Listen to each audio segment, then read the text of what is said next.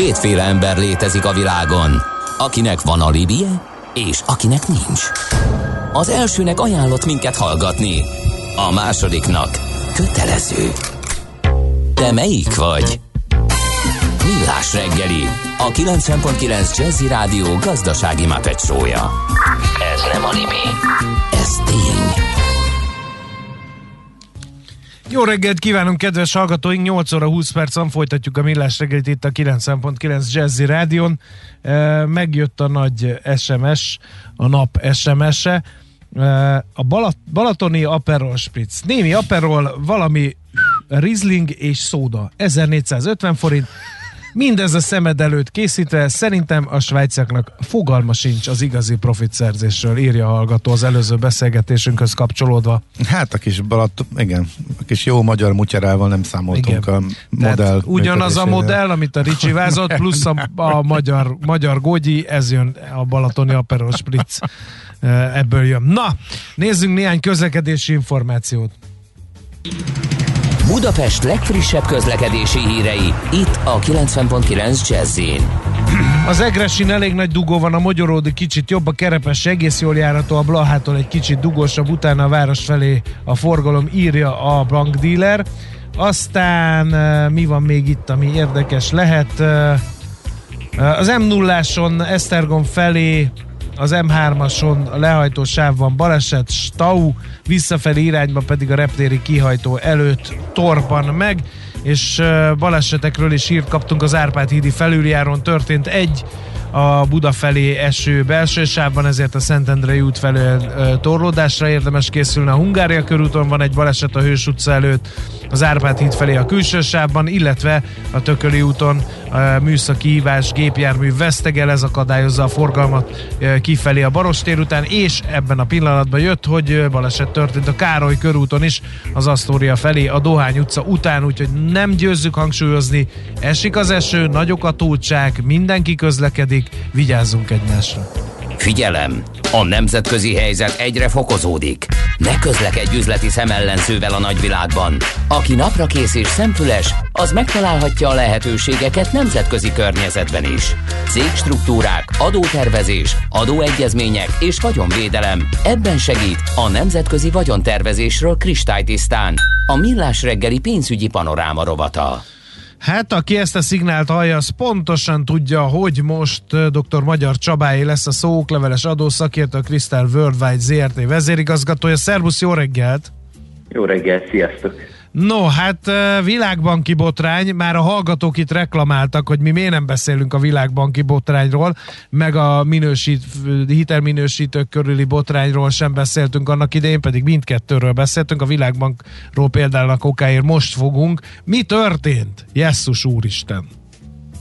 Hát ugye egyre dagad a botrány a világbank körül, ugyanis van neki egy Doing Business nevezetű kiadványa, amelyben a világ országait rangsorolja különféle szempontból, de az a lényeg, hogy azt szeretnék benne kimutatni, hogy mely országok a legversenyképesebbek mm-hmm. egymáshoz viszonyítva, és hát most bejelentette a Világbank, hogy egyelőre ezt nem adja ki többet, egy ideig szüneteltették, de most már meg is született a döntés ezzel kapcsolatban, úgyhogy most várjuk, hogy ne történjen semmi. Egyáltalán az is kérdés, hogy beszéljünk-e még róla, hiszen már nem lesz többet. Hát beszéljünk, mert ez fiaskó. Nem? Hát ahhoz képest hát a versenyképesség a egyik legfontosabb dolog. Igen, tehát nyilván mint találgatja mindenki, hogy mi állhat a háttérben, és hát pár dolog majd kiszivárgott. Na, hol tartunk? Igen, hát ez a világbanknak az Aperol Spritze, mint ahogy ugye az előző beszélgetésben elhangzott. Ugye érdemes azért először annak utána menni, hogy mi ez a kiadvány egyáltalán, mert elég nagy múltra tekint vissza. 2003-ban indult az első, és több mint 130 országot vizsgáltak benne. 2020-ra már gyakorlatilag a világ összes országa benne volt, tehát 190 országot hasonlítottak össze benne, és ez a tanulmány adatot szolgáltatott az üzleti tevékenység egyszerűségéről, illetve reformokat is javasoltak a teljesítmény érdekében. Egyébként ez a felmérés egy kérdőívből állt, amelyet a Doing Business csapata dolgozott ki, és a kérdőívben egy üzleti esettanulmányra kellett válaszolni az országokra. Egyébként maga az esettanulmány az mindig egy kis hazai tulajdonú gyártóvállalatra koncentrált, ezért az eredmény az mondjuk külföldi befektetők és nagyvállalatok számára nem feltétlenül volt irányadó, de azt jól megmutatta, hogyha helyben valaki szeretne beindítani mondjuk egy termelő vállalkozást, akkor ö, mire számíthat. Egyébként azért ennek ellenére beszédes volt a különbség a tanulmányban, mert például volt olyan név, amikor Kanada harmadik helyen végzett abban az alkategóriában, hogy milyen könnyű beindítani egy vállalkozást, és ott kimutatták, hogy Kanadában egy eljárás szükséges, és ez átlagosan öt napot vesz igénybe. Ezzel szemben például Csádban kilenc eljárás volt szükséges, és minimum 60 nap kellett ahhoz, hogy bejegyzésre kerüljön a vállalkozás. Uh-huh. E, és ez még milyen mutatókat vett Gorcső alá? Mert mondtad, hogy bejegyzés oké, okay, de így a működés során is, vagy csak az indulás? Hát több kategória volt, és ezt is egyre bővítették. Az első szempont volt, hogy mennyire könnyű beindítani egy vállalkozást. Eljárás, idő, költségek, minimális tőke egy új vállalkozások esetén. Aztán szempont volt az építési engedélyeknek a kérdése, megint csak mennyi időt vesz igénybe, milyen költségek vannak. A példában egyébként általában egy raktár építése szerepet, azon felül a villamos ellátás egy kiemelt szempont volt ugye a raktár számára, ingatlan mennyire tudják könnyen nyilvántartásba vetetni, ugye itt egy kereskedelmi ingatlanról volt szó, a vállalkozáshoz tud-e hitelt szerezni, mennyire nehéz a hitelt megszerezni, azon kívül a befektetőket mennyire védik az ottani jogszabályok, és hát természetesen nem feledkezhetünk el az adózásról se. Hányféle adót kell fizetni, mennyi időt telt el az adóadminisztrációval, Fontos szempont volt az is, hogy a határon átnyúló kereskedelem mennyire egyszerű. Exporthoz, importhoz mennyi dokumentum kell, mennyi időt vesz igénybe ez az egész. És hát az utolsó két kategóriában pedig az volt, hogy a szerződéseket mennyire lehet könnyen végrehajtani, mennyire lehet kikényszeríteni a partnertől, hogy teljesítsen, és a másik pedig a fizetésképtelenség kérdése volt, mennyire lehet ezt behajtani, reorganizálni az adott vállalkozást. No, hát akkor uh, itt a kérdés, hogy fel ez viszonylag fogjuk. egy egyszerű, fel Igen. nem foghatjuk, hogy hol került uh, Igen. porszem a gépezet. Igen, hogy miért kellett ennek, miért Meg miért kellett ezt Igen. manipulálni. Nem értem, hogy, hogy mi célja lehetett uh, annak, aki ezt manipulálta. De ez egy tök jó mutató, tök érdekes következtetéseket lehet belőle levonni, hol nyúltak bele, kik nyúltak bele, miért nyúltak bele, mit lehet tudni? Lehet, hogy a probléma ott kezdődött, ugye, hogy az eredményeket a közététel előtt az illetékes kormányokkal is érvényesítették, és hát köztudomás, hogy minden kormány azt szeretné, hogy a versenyképességi mutatóban rosszul szerepeljen. Tehát azért már ezen a ponton is volt lehetőség arra, hogy szépítsenek az eredményeken, Egyébként pedig deklaráltan a Doing Business kiadvány készítői is azt mondták, hogy nem mérték fel az üzleti környezet minden, befe- minden aspektusát, tehát makrogazdasági feltételek, foglalkoztatottság, korrupció, vagy az adott ország pénzügyi rendszerét, azokat nem lehetett figyelembe venni, hanem kifejezetten az esettanulmány alapján kategorizálták. De igazából a fő probléma az onnan ered, hogy 2018-ban is volt már egy botrány, csak az nem jutott el annyira a nemzetközi sajtóba. A Világbank egyik vezető közgazdásza bejelentette, hogy Chile esetében korrigálják a korábbi adatokat, és újra számítják négy év, négy év távlatában. Bocsánatot is kértek tőlük, kihangsúlyozta a közgazdász, hogy az illetékes csoport korábbi igazgatója többször is manipulálta a módszertant a baloldali elnök idején, és így Chile is felháborodott, és a világban teljes vizsgálatát kérte a teljes tanulmány tekintetében. És 2020-ban volt még egy balhé ezzel kapcsolatban, ahol pedig a Financial Times, Economist, meg a Wall Street Journal utána járt ennek a kérdéskörnek, és arra jutott, hogy Kína, Azerbajdzsán, Egyesült Arab Emírségek és Szaudarábia adatait, hát fogalmazunk úgy, hogy nem megfelelően dolgozták föl, a Világbanknál, a 2020-as kiadványában, és ezután a vezetőség bejelentette, hogy szünetelteti a kiadványt, belső vizsgálatot indítanak, ott viszont meg azt tárták föl, hogy a cégnél olyan kultúra folytatódott, amelyben a menedzsment nyomást gyakorolt a szakértőkre, és a megkérdezett munkatársak több mint fel elismerte a vizsgálat alapján, hogy manipulálta az adatokat. Na most... 2021. szeptemberében most bejelentették, hogy ennyi volt. Hát ezek után... Mi hol álltunk ebben Ezek után nem olyan meglepő egyébként. Tehát, ez, tehát ha ez tényleg ennyire durva volt, akkor, akkor lehet, hogy ez volt a megfelelő döntés. Tehát így már, e, főleg miután ugye ezek kiderültek számukra is, a világ számára is, teljesen hiteltelen is vált volna, hogyha bármit megjelentetnek ezentúl, innentől kezdve, nem? Hát az az igazság, hogy ez egy teljesen jó kezdeményezés lett volna, csak nem számoltak az emberekkel ebben a történetben, aztán korrupcióba és befolyásolásba fulladt ez a történet. Uh-huh. Úgyhogy igen. azért ez egy elég kellemetlen esemény a világbank életében. Abszolút. Na, András kérdezte, igen, hogy hol, mi hol állunk meg, hogy uh, most nem tudjuk, hogy akkor most ez megalapozott ez a lista, de kik állnak az élbolyba, és miért? Ezt a két kérdést még azért vegyük végig. Ja, a 2020-as jelentésben Magyarország az 52. helyen áll, ugye 190 állam viszonylatában kell nézni, de hát mondhatom azt is, hogy hát nem is kell ide semmilyen belső vizsgát a világbanknál, innen is látszik, hogy sumákolás történt, hiszen nem vagyunk benne a top 10-ben. Igen. Sokkal előkelőbb helyen áll Magyarország a WHO-nál az egyfőre jutó alkoholfogyasztásáról Ugye, és a kettő összefügg. Tehát, hogyha itt jól állunk, akkor miért állnánk máshol is jól, ne vicceljünk. Igen, egyébként előttünk áll Horvátország Utóbbit valószínűleg Montenegro. Negatív irányba. A... Mint a hallod, hallod a Csabát? Horvátország és Montenegro is versenyképesebb, mm. mint nálunk. Igen, Skandalum. vagy lehet, hogy ők jobban lobbiztak, ki tudja. És uh, Marokkó és Ciprus követ bennünket ebben a listában. Egyébként a legjobb értékelést a határon átnyúló kereskedelemre kaptuk. Tehát az összes kategória közül ezt emelték ki Magyarországon. Hát azért, mert hogy a szlovákok ide járnak vásárolni, mikor gyenge a forint. Hát persze. Igen, vagy lehet, hogy a cukor és a gabona is rásegít. Ja, igen, tényleg. A szlovák-magyar kereskedelemben. Igen. A Tesco turizmus egy kis áfázás. Igen, igen, jók igen. vagyunk, igen. Na, és kik vannak ami, az élen? Ami viszont érdekes, hogy a legrosszabb pontszámot az elektromos áram és az építési engedélyek megszerzése kapcsán ö, kapta Magyarország. Uh-huh.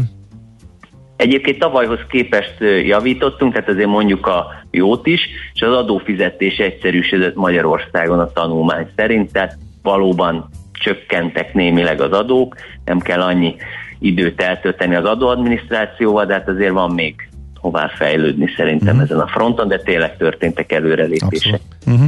Na okay. de, akkor nézzük meg, hogy kik állnak az élbolyban, és miért szerinted? Új-Zéland, Szingapur és Hongkong évek óta dobogósok ebben a listában.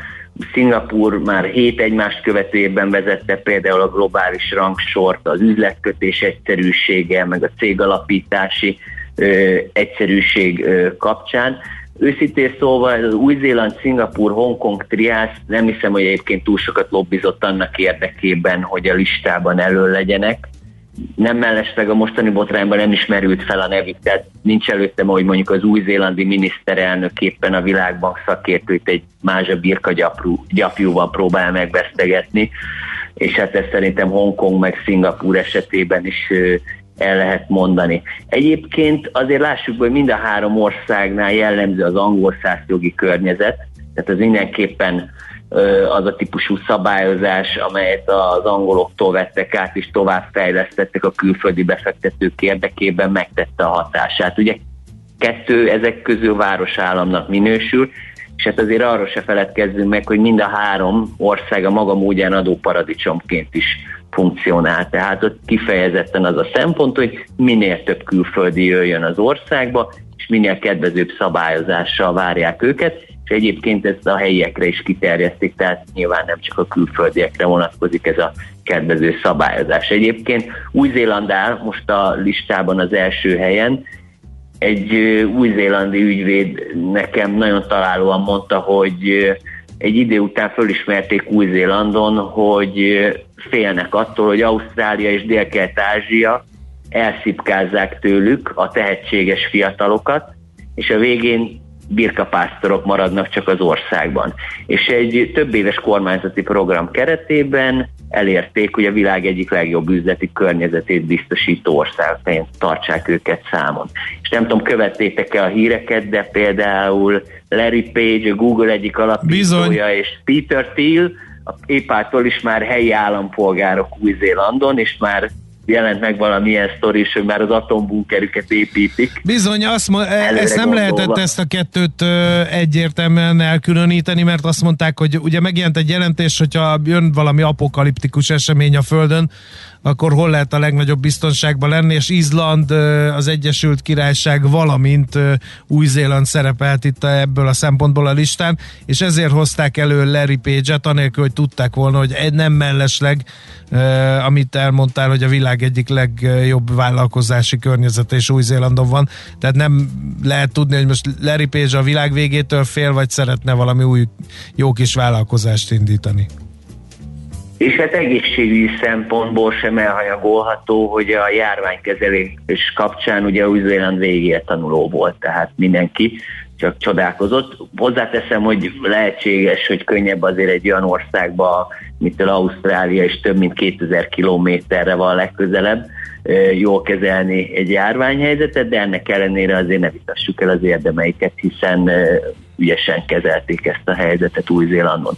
És hát ugye Szingapurt meg Hongkongot sem kell ö, különösen ö, bemutatni, szerintem a hallgatóknak. Egyébként Szingapurban a szerződéses kötelezettségek szerepeltek első helyen, tehát az azt jelenti, hogy ott a legegyszerűbb kikényszeríteni a partnertől a teljesítést. Hongkongban pedig az építési engedélyek amelyek első helyen szerepeltek, tehát hogyha valaki Hongkongban szeretné építkezni, akkor azt viszonylag egyszerűen megteheti. Uh-huh. Na, hát érdekes volt, köszönjük szépen a ismeretanyag átadást, nagyon tanulságos volt. Szegény világbank, nem lennék egy világbank mostanság. Ugye az, az a borzasztó, hogy az tök jó, hogyha ilyeneket összeállítanak, és ebben tök nagy érték van. Hogy lehetne kiszűrni ezt a korrupciós, egyáltalán az emberi tényezőt, a részrehajlást belőle? Nem tudom. Nem tudom. Hát Tehát... majd talán mesterséges intelligenciával hát, sikerül. Esetleg, ja. Az jó lenne, hogyha korrekt módon ez újra, újra, újra éledne. Azt is lehet manipulálni. Lehet, Attól függ, ki írta azt a mesterséges intelligenciát, igen. Köszönjük szépen, Csaba! Én is köszönöm. Volt. Szervusz. Szép napot, jó munkát. Szia. Dr. Magyar Csaba okleveles adószakértővel a Crystal Worldwide ZRT vezérigazgatójával beszélgettünk. Járj mindig egy lépéssel előrébb. Elemezzük együtt a határon átnyúló ügyleteket jogi és adózásügyi szemszögből. Emlékezz, ne tedd az összes tojást egyetlen kosárba. Ez a pénzügyi önvédelem tudománya. Nemzetközi vagyontervezésről kristálytisztán. Műsorunkban termék megjelenítést hallhattak. Aranyköpés a millás reggeliben. Mindenre van egy idézetünk. Ez megspórolja az eredeti gondolatokat. De nem mind arany, ami fényli. Lehet kedvező körülmények közt gyémánt is. No, hát 15 éve nincs már köztünk Sütő András. Ugye kéne ismerni az ő nevét, és hát természetes volt, hogy aranyköpést a munkásság előtti tisztelgésül tőle választunk ma reggel. Így hangzik. Mindenki annyit ér, ahányan elmennek a temetésére. Ez ironikus. De, nem, remélem. Nem, nem tudom. Tehát Van, aki külön, figyelj, egy csomó, ismerve nem tudom. Egy csomó híres ember direkt szűk körben igyekszik ezeket a szomorú eseményeket lebonyolítani, akkor érted? Ezért nem tudom. Meg igazából az ő gondolkodásában sok minden benne volt, meglepő számomra meglepő dolgokat is komolyan gondolt, úgyhogy hm, nem tudom, minden esetre azt nem tudhatta, hogy a mindenki annyit ér kezdetű mondat az máshogy folytatódva hát másképp lesz szállóige majd e, Magyarországon, úgyhogy ez még egy korábbi mondás természetesen Sütő Andrástól. Aranyköpés hangzott el a millás reggeliben. Ne feledd, tanulni ezüst, megjegyezni arany. A műszer neked egy fal, a sebesség egy váltó, a garázs egy szentély. Zavar, ha valaki elbetűvel mondja a rükvercet. Mindent akarsz tudni az autóvilágából? Akkor neked való a millás reggeli autós rovata. Futómű. Autóipari hírek, eladások, új modellek, autós élet. Kressz. Az, azért bírom, ha nincs itt a várkonyi, mert akkor, akkor látom ezt a képet róla ott az autó előtt, ahogy beáll. És, és ez annyira vicces. Nem itt tudom, van, tessék, de lehet itt, látni itt van velünk, videósoknak. Csak, csak nem És ő is itt van telefonon. Halló! Jó reggelt! Sziasztok! Jó reggelt! Ú, de kárcos! Kialvatlan, stb. Jó hát világ van. Dolgozunk. Az úgynevezett... Dolgozunk ezen a hangon. Az úgynevezett magas élet. Aha. Na! Á, nem. Á, nem. E, még, Le, lenne fotó, még lenne aludt... fotózzanak igen, egy jakton, vigyázz. Még, igen, még te aludtál, nem tudom, hogy hallottál-e arról, hogy az Európai Bizottság megüzente a Volkswagen csoportnak, hogy tessék az összes az összes európai Volkswagen tulajdonost kártalanítani a dízelbotrány miatt. Igen, bár ö, nem egészen értem, hogy a kártalanítás az milyen alapon ö, zajlana, hiszen ugye a kártalanításnak egy fontos pontja lenne az, hogy valaki kárt szenved, ö, például azáltal, hogy lejjebb ment az autójának az értéke, és hát azt látjuk, hogy ez nem nagyon történt meg egy rövid időszakot nem figyelembe véve, azaz a dízelbotrány utáni időszakban volt nyilvánvalóan egy időszak, amikor a, ezeknek az autóknak az értékcsökkenése nagyobb volt, mint amit egyébként el kellett volna szenvednie egy-egy tulajdonosnak. Aztán ez a görbe szépen belesimult a, a, a többi autónak a, a hasonlatos értékvesztési szintjére. Tehát Isten igazából olyan rettenetesen nagy kár nem érhette a privát vásárlók zömét, ellenben mondjuk olyan autóházakat, meg olyan kereskedelmi egységeket, amelyek finoman kibalanszírozott maradványértékkel számolva nem nagyon találták meg a számításaikat, azaz autónként akár 3-4-5 ezer eurókat is buktak, főleg a drágább autók esetében. Ott ugye nem egy, nem két csőd is történt ilyen szinten, hát azokat meg már nem tudom, hogy hogy akarják Azoknak meg már minek kártérítés halottak a csók, ugye ezt szokták mondani. Na, és egyébként majd még ennek a történetnek szerintem folytatása következik, de Németországban választások voltak, és hát úgy tűnik, hogy, hogy az SPD vezetésével alakul majd valamilyenféle koalíció, és ha nem nagy koalíció jön létre, ami ugye az elemzők szerint elég távoli esetőség, akkor bell lesznek a zöldek a kormányba. Miként fog ez hatni az autóiparra, ami hát ugye meghatározó nem csak Németországban, hanem a világban is, és egyébként Magyarországon is, hiszen a német autógyáraknak vannak itt üzemeik. Bizony, hát ö, előveszem az eredeti diplomámat, és egy kicsit erről fogok beszélni. Nagyon valószínű, hogy hogy mind a két uh, konstellációban az úgynevezett uh, jelzőlámpa, illetve Jamaika koalícióban is, ami a két legvalószínűbb kimenetele lehet a, a koalíciós beszélgetéseknek, illetve a kormányalakításnak Németországban, szóval mind a kettőben helyet kap két olyan párt, amely egymásnak szöges ellentéte, ami a közlekedést, meg a társadalom felfogást, meg a gazdaságot érinti, legalábbis nagyon sok kérdésben. És ugye ez a zöld, illetve a szabaddemokrata, az FDP párt, ezért ugye ők zöldek, illetve sárgák, és azért lesz ebből jelzőlámpa koalíció, vagy Jamaika koalíció, mert az SPD az hagyományosan a pirossal van jelölve, a, a kereszténydemokraták pedig hagyományosan a feketével vannak jelölve. És bár ugye az SPD kapta több szavazatot, tehát Olaf Scholz vezetésével lehet valószínűbb az, hogy, hogy kancellár és, és kormányalakítás az SPD-nél, kancellállítás és kormányalakítás az SPD-nél fog landolni, de ez egyáltalán nem ennyire lefutott, és jelenleg a német sajtóban is azért nagyjából az látszik, hogy mind a két verzió bekövetkezhet. A, a koalíciós tárgyalások viszont azon fognak első mert hogy ugye az SPD és a CDU a nagy koalíció alatt annyira közel került egymáshoz rengeteg fontos társadalmi adózási és egyéb kérdésben, hogy, hogy a választásnak az egyik tanulsága pont az, hogyha túl sokáig öröled a másikat, és túlzottan is hasonultok, sok-sok év koalíciós, nagy koalíciós kormányzása után, akkor a választók nem annyira fogják tudni megkülönböztetni az egyiket a másiktól. Ráadásul itt kicsit messzebbre nyúlva, és ez már nem annyira autós téma, de mindjárt visszatérünk oda is, azért úgy tűnik, hogy ez a, ez a német választás ez arról szólt, hogy ki tudja jobban imitálni Angela Merkelt, és abban bizony az SPD-s jelölt jobb volt. Uh-huh. Szóval a, a, a zöldek nek volt néhány sarkalatos és nagyon fontos pontja, amitől nagyon nehéz lesz távolodni, hogyha valahova be akarnak menni koalíciós partnerként.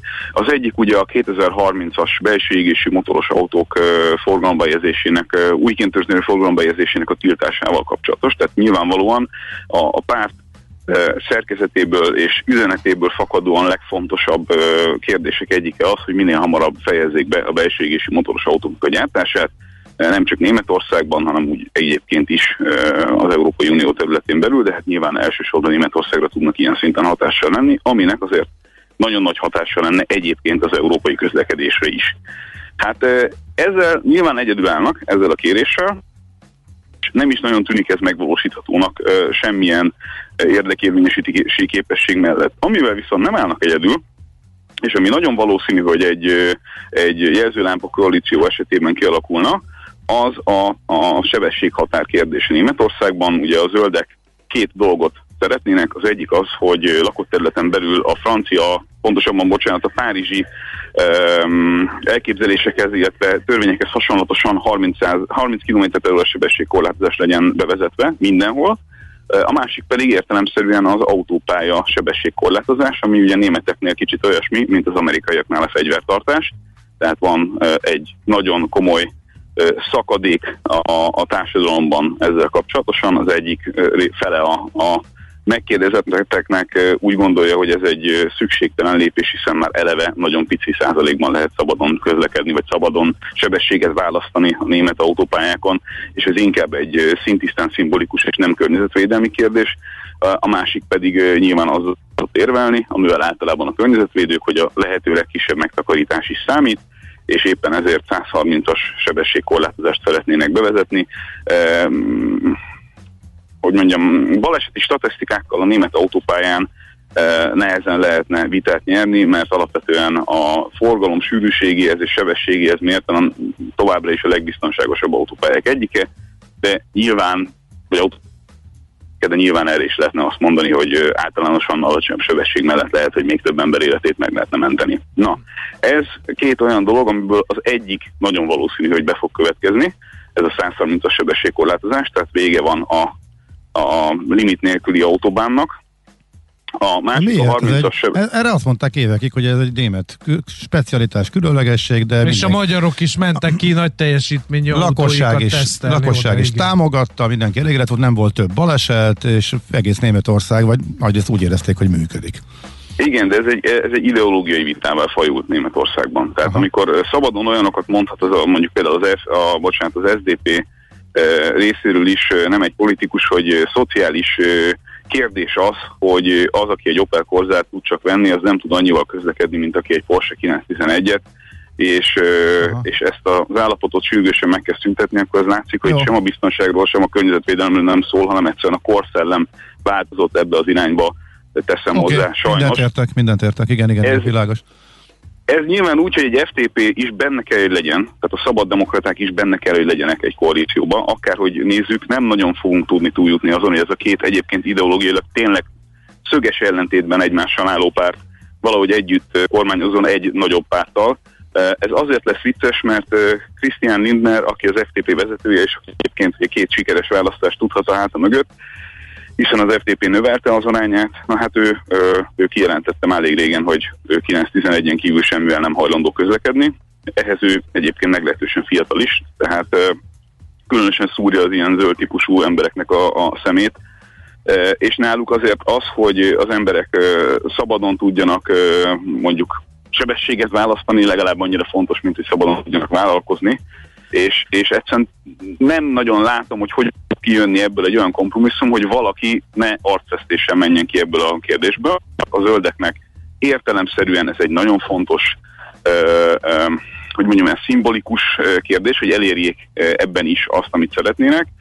mint ahogy az egyébként az FDP-nek is az. Egy CDU, tehát egy kereszténydemokraták, FDP és zöldek koalícióban nem túl valószínű, hogy, hogy ez megtörténjen egy, egy SPD-vel vezetett, tehát egy jelzőlámpa koalícióban viszont nagyon valószínű, hogy ki fogják tudni úgy játszani a lapjaikat, hogy a számukra fontos szimbolikus kérdésekből többet is el tudjanak vinni a közlekedési szektorban, ami egyébként is a, a fókuszában van az ő klímapolitikájuknak.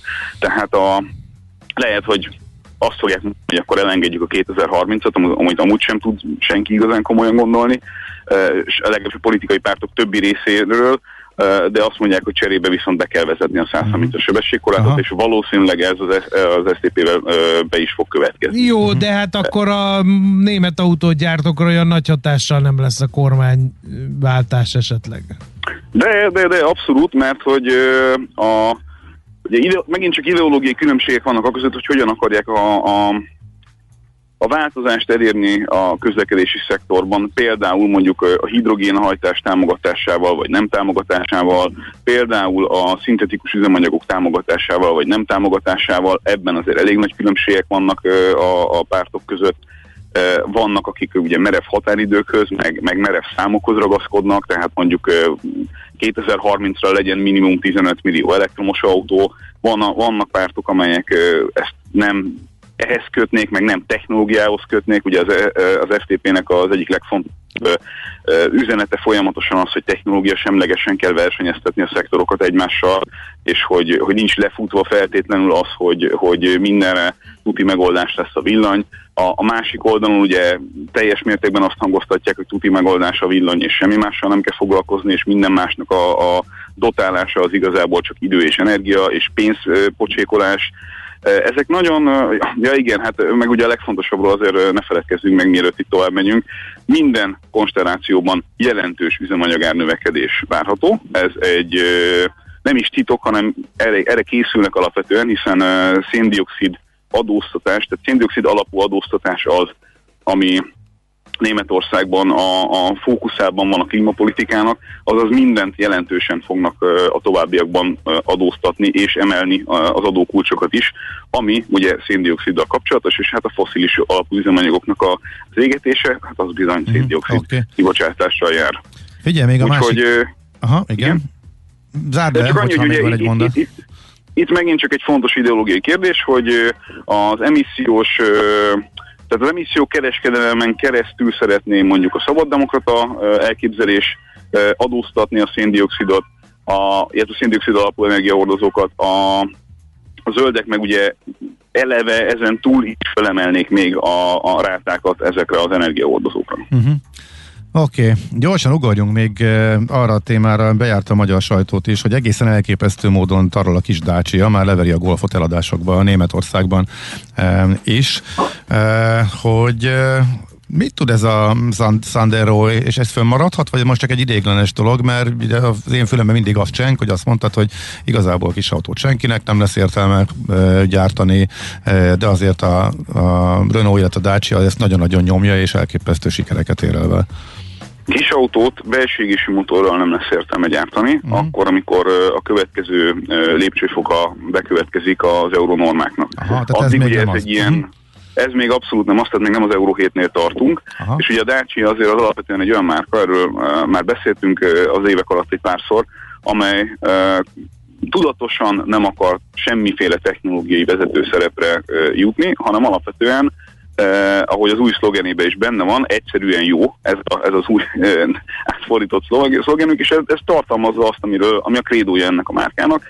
Nem törekednek ötcsillagos töréstesztekre, mert nem azért, mert nem biztonságosak az autóik, magyarázat kell mellé, azért, mert nem akarnak arra költeni, hogy olyan vezetés támogató rendszereket is megjelentessenek az autóikban, amelyek nem feltétlenül szükségesek ahhoz, hogy egyébként egy autó biztos legyen, de az ötcsillagos viszont szükségesek ellenben annyira emelnék az átlagárát az autóiknak, hogy az már egy szintugrás lenne. Ez, ez egy ilyen jól, végiggondol, jól végiggondolt uh, stratégiai választás, ami jól jelzi azt, hogy egyébként hova pozícionálja magát a márka. E, az, hogy a, a Dacia ilyen jó eredményeket ér el, az ugyanakkor ne feltétlenül, tehát ne egyetlen egy faktorra vezessük ezt vissza, nagyon fontos kérdés itt a chip hiány. Az, hogy bizonyos modellekből nem tudnak eleget gyártani, az statisztikai szinten visszacsapódik. Egyszerűbb autókba kevesebb csít kell, könnyebben lehet őket szállítani, könnyebben tudják a, a piacnak az igényeit kielégíteni, plusz, és ez nagyon fontos, a Dacia az a márka, amely a privát vásárlók az egyik legnagyobb sikert tudja magának mondani, hiszen stabilan a privát vásárlók azok, akik az ügyfélkörükben vannak, a, a kereskedőik is kisebb marginnal dolgoznak, ugyanakkor, ugyanakkor egy, egy stabil és biztos és jó ügyfélkörre tudnak visszatekinteni, és ezt egyébként a márka továbbra is ugyanezen a szinten és ugyanígy akarja tudni kiszolgálni. Szóval az a Dacia az egy olyan márka, amivel számolni kell. Az már egy másik kérdés, hogy az Euro 7 kapcsán, amikor minden egyenletesen drága lesz, és nagyon drága lesz, és ezt ugye látjuk, és folyamatosan ebbe az irányba megyünk, egy egy olyan márka, amely ugye szintén elektromos autókkal kell majd ö, viszonylag nagy sikereket elérnie, tehát kell növelni a portfólióján belül az elektromos autóknak a, a számát. Az hogyan fogja tudni ezeket a, ezeket a drága, drágánál csak egy kicsit olcsóbb ö, modelleket ö, sikeresen piacra Aha. nyomni, de valószínűleg ehhez hasonló stratégiával, Jó, amit figyelj, eddig futottak. Két kérdésem van, hogyha ez egy működőképes modell, ez a, hát most leegyszerűsítem a fapados, fapados modell a, Igen? a autógyártásban, miért nem csinálja más is, mert miért csak szinte a Dacia-t látjuk ezen a piacon? Kettő, meddig, hány évünk van még addig, amíg jön az Euro 7, és jön a nagy váltás, és ez is eltűnik majd, tehát az olcsó autók így eltűnnek teljesen. Ugye az Euró 7 küzdelmei azok továbbra is tartanak, tehát a második kérdésedre válaszolok mm. gyorsan. Az Euró 7 a sorsa az, az jelentős, ezért is beszéltünk egyet a német politikáról, meg a választásról, nagyon jelentősen azon fog múlni, hogy milyen kormány fog alakulni Németországban. Uh-huh. Ha ez, a, ez a, az SPD zöld FTP, tehát ha a jelzőlámpa koalíció fog alakulni, akkor nagyon valószínű, hogy az Euró 7 kapcsán EU szinten is át fogják tudni tolni azt, hogy belső motoros autóknak a tiltása viszonylag rövid időn belül megtörténjen. A fapados, és akkor ugye minden elektromos lesz egyértelműen, akkor nem lesz értelme tovább rángatni ezt a kérdést. Akkor ugyanakkor ez a fapados modell csak akkor fog működni, hogyha van mögötte egy nagy anyacég, ahogy egyébként ugye a dacia is van, és egyáltalán nem biztos, hogy az Európai Unió területére fognak fókuszálni onnantól fogva. Azért a Dacia nagyon sikeres számos feltörekvő piacon, szinte azt lehet mondani, hogy nem egyedülalkodó egy pár olyan helyen, ahol, ahol azért még lehet pénzt keresni, és nem feltétlenül ennyire bonyolultak a szabályok. Tehát megvan ennek a, a kifutása. Azt látjuk például a Dacia kap az elektromos autózás szintjén, hogy, hogy el tudott az árával alapvetően hódítani képes elektromos autót Európába piacra tudjanak hozni, hogyha különböző támogatásokat leszedjük, akkor nagyjából azon az áron, amilyen áron egyébként egy automata kis autót lehet vásárolni. Nem tudom, hogy ez a, ez a modell meddig lesz ezen a szinten fenntartható, de az biztos, hogy kell arra egy ötlet, hogy még ilyen hatalmas olyan céggel hátuk mögött is, hogyan tudnak majd az elektromos korszakban megmaradni úgy, hogy mondjuk nem az infotainment, meg a vezetés támogatás, meg az önvezetés, meg az egyéb ilyen dolgok vannak a fókuszban, hanem idézőjelben egyszerű, olcsó elektromos autót csak kínálni. Uh-huh, uh-huh. Oké. Okay. lesz. Aha, ez az. Biztos. Igen, igen, igen. Uh-huh. Jó. Köszönjük szépen, a hangot sokat javult az elmúlt percekben. Úgyhogy szívesen, tovább most már gyere be személyesen már a jövő héten, oké? Okay? Az lesz. Úgyis én leszek négyszer, mert az ácsal utazik és beosztott már megint, akkor legalább beszélgetünk. négyszer lesz, de pont csütörtökön nem, úgyhogy sajnos nem, nem jön össze a találkozó szomorú, akkor kívánjatok nekünk jó szelet, bár én szabotálom a vitorlázást. Nagyon helyes. Jó, jó mulatást. Uh, jó szelet, jó mulatást. Jó, aztán csak óvatosan a fotósokkal. Jó, ho, ho, ho, meg egy üveg rum. Viszont hallásra. egy. Viszont hallásra, szia. Várkonyi Gábor, állandó autós. kapitány, autós szakértő. autós szakértőnk. A RUM kedvelők baráti körének est elnöke és tiszteletbeli tagja volt az elmúlt percekben a vendégünk. Most lefarkolunk, de jövő héten megint indexelünk és kanyarodunk, előzünk és tolatunk a Millás reggeli autós rovatában. Futómű a világ négy keréken.